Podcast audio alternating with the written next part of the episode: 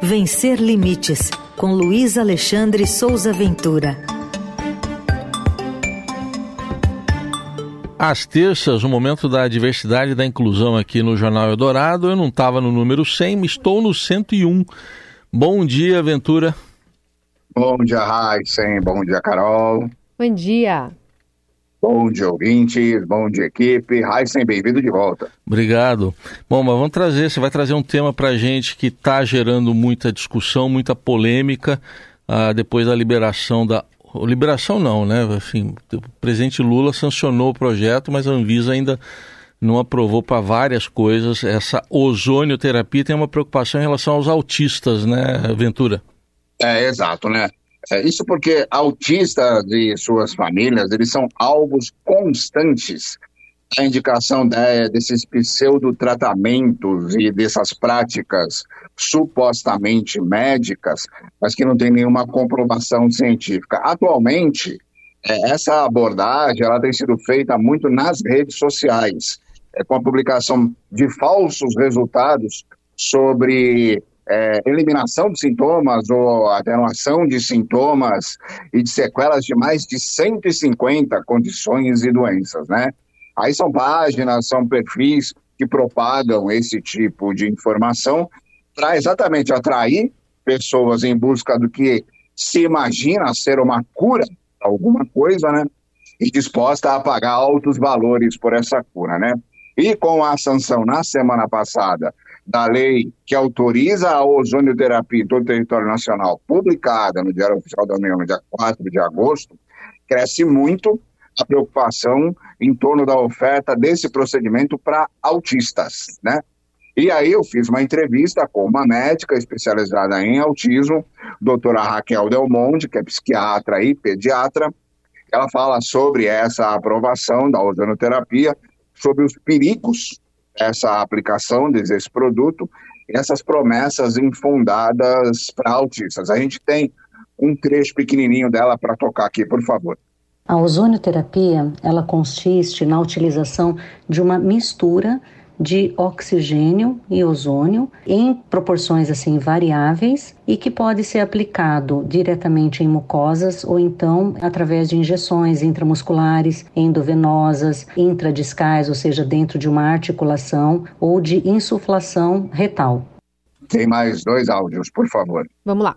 Dentro da área da medicina, nós não consideramos que existe indicação para o uso da ozonioterapia, porque não existe evidência científica de que promova assim um benefício para nenhum tipo de condição, nenhum tipo de patologia. E também porque nós não temos ainda um conhecimento acerca da segurança do tratamento, porque existem riscos variados, riscos de infecção, risco até de você levar uma necrose de um tecido, de ter que fazer uma amputação e até risco de morte. Como qualquer pseudociência, a ozonioterapia, ela promete efeitos gerais, por exemplo, anti-inflamatórios e com fortalecimento do sistema imunológico, que são dois efeitos não comprovados em nenhum estudo. E, através desses efeitos, que são de caráter geral, eles prometem a melhora do autismo como um todo.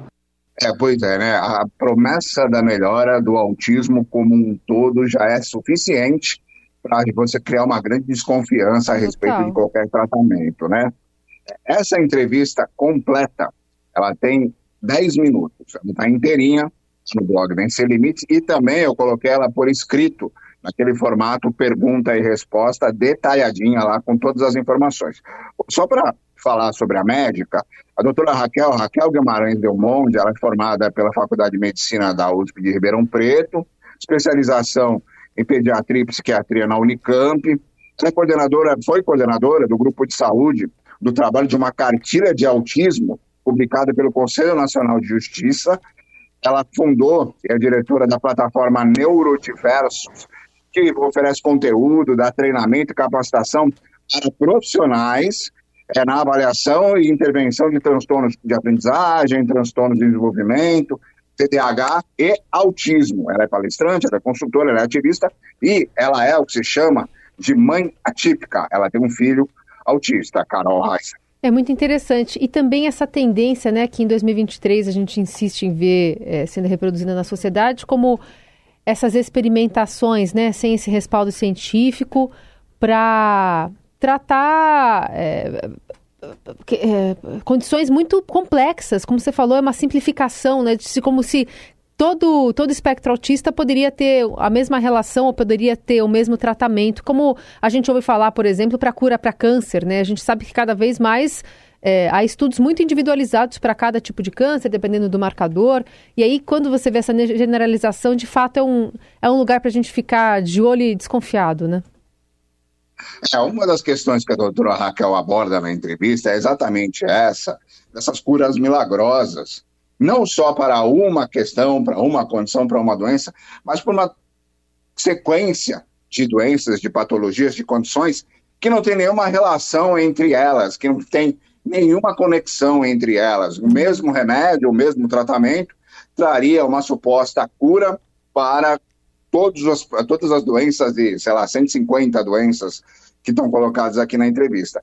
Especificamente falando das questões das pessoas com deficiência, há sempre uma discussão a respeito da cura da deficiência. Como se a deficiência fosse sempre algo que você tem que arrancar daquela pessoa. No caso de famílias autistas, a, a depender ali do grau do autismo, da, da questão de como essa família encara é, a, a, condição de, de, desse integrante da família, há sempre uma ideia de que aquela pessoa tem que ser curada. Ou há ainda, até hoje, eu recebo muito relato sobre isso, de negações, de comportamentos de negativa, de recusa em aceitar que aquela pessoa é autista, principalmente quando as características daquela pessoa são muito é, é, simples, são muito é, pouco visíveis ali e é uma pessoa, às vezes, de alto desempenho, que tem determinadas características. E essas características, quando foram apresentadas, é, categorizaram o autismo com diagnóstico, com laudo e tudo mais.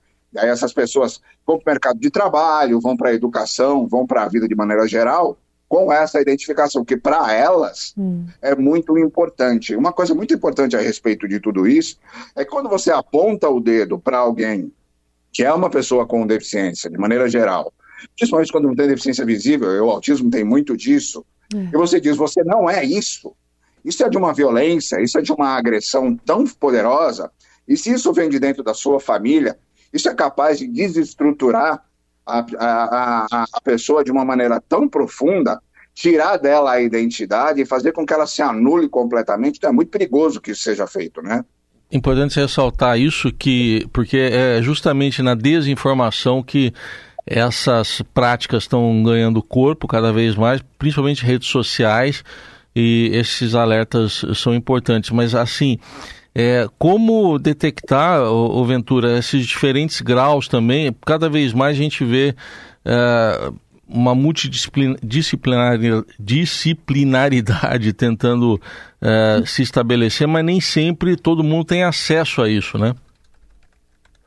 É, houve um aumento muito significativo nos diagnósticos, falando agora do autismo especificamente, né?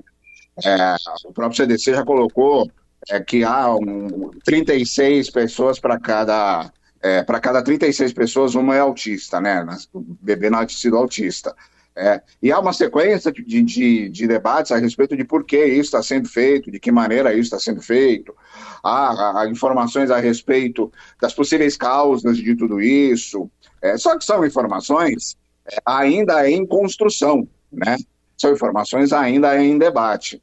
É, o ponto principal é que a, é necessário haver um critério muito bem estabelecido para que esses diagnósticos e essas informações que você inclusive colocou como que aparecem aí do nada e as pessoas dizem o que querem dizer, elas vão ter uma base muito profunda de conhecimento, de, de, de, de até de, de, base científica, base de médicos, é, para as pessoas terem a segurança de dizerem que são realmente quem são.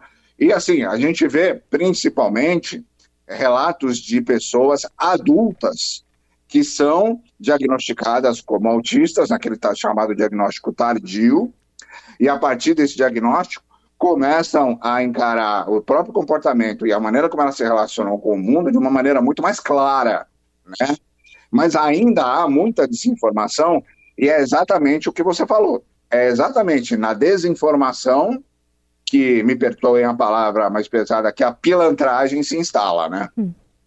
Tá aí, alerta do Luiz Alexandre Souza Ventura, o convite para você acompanhar a entrevista em detalhes, né, na íntegra, lá no vencerlimites.com.br. Obrigado, Ventura, até semana que vem. Um abraço para todo mundo.